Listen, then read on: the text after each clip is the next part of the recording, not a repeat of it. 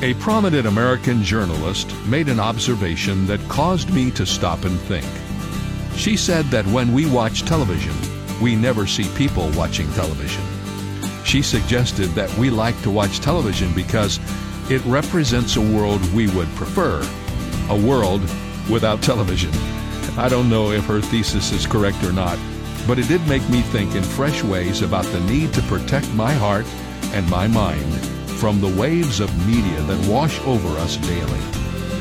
And there is no better protection than immersing myself daily in God's Word so that His truth becomes my shield and protection. This is David Jeremiah encouraging you to get on the road to new life. Discover God's truth on Route 66. Route 66, driving the word home. Log on to Route66Life.com. Start your journey home today.